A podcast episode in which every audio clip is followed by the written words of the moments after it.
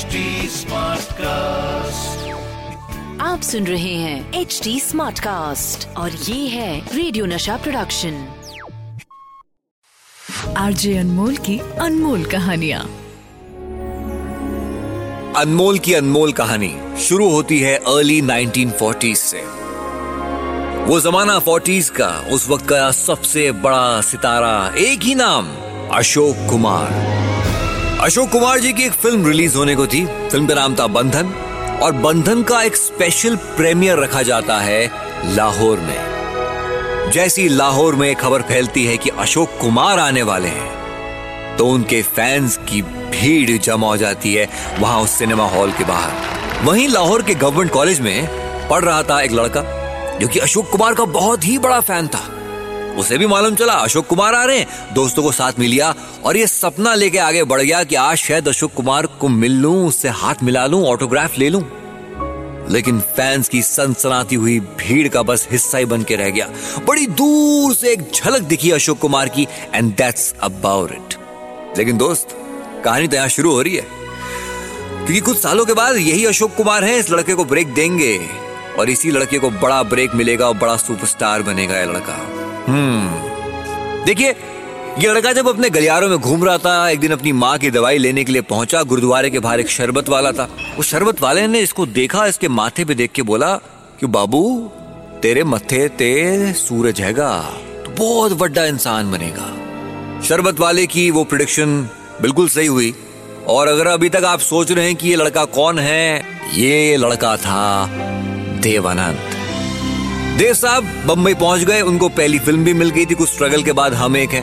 फिर कुछ और फ़िल्में मिली, लेकिन अभी तक वो बड़ा ब्रेक अभी तक देवानंद नहीं बना था भाई। स्ट्रगलिंग के उन दिनों में, बसों में, ट्रेनों में सफ़र चल रहा था, तभी एक ट्रेन पकड़ने के लिए स्टेशन पहुँचे ही थे कि ट्रेन छूट गई, भागे, लेकिन ट्रेन को नहीं पकड़ पाए। वहीं दूसरे प्लेटफॉर्म पे खड़ी एक और ट्रेन उस ट्रेन का इंतज़ार कर रही थी, इसमत चुगताई। बहुत ही जाने माने डायरेक्टर शहीद लतीफ की बेगम खुद बहुत अच्छी राइटर देव को पीछे से बुलाया और पूछा बरखुरदार काम कैसे चल रहा है? फुल स्ट्रगल चल रहा है। थोड़ा बहुत काम किया है पर अभी भी एक बड़ी फ़िल्म की तलाश है। तो जनाब आप हमारा और शाहिद लतीफ जी का रेफरेंस लेकर बॉम्बे टॉकीज के हेड के पास चले जाइए। इनशाला आपकी ख्वाहिश पूरी होगी। बस फिर क्या था? हमारे देव साहब ने देरी नहीं की। फट से बन ठन के पहुँच गए बॉम्बे टॉकीज आज की भाषा में कहूँ तो सबसे बड़ा प्रोडक्शन हाउस तब की भाषा में कहूँ तो फ़िल्में बनाने का सबसे बड़ा घर अगर कहें तो बॉम्बे टॉकीज था। वहाँ के हेड के कैबिन के बाहर पहुँचे और बोला, भाई, मैं मिलने आया हूँ। घंटी बजी, देव साहब को अंदर बुलाया गया। अंदर गए तो एक इंसान थे, अपनी पीठ घुमाए ओवरकोट पहने, चमकते बूट, सिगार पीते हुए।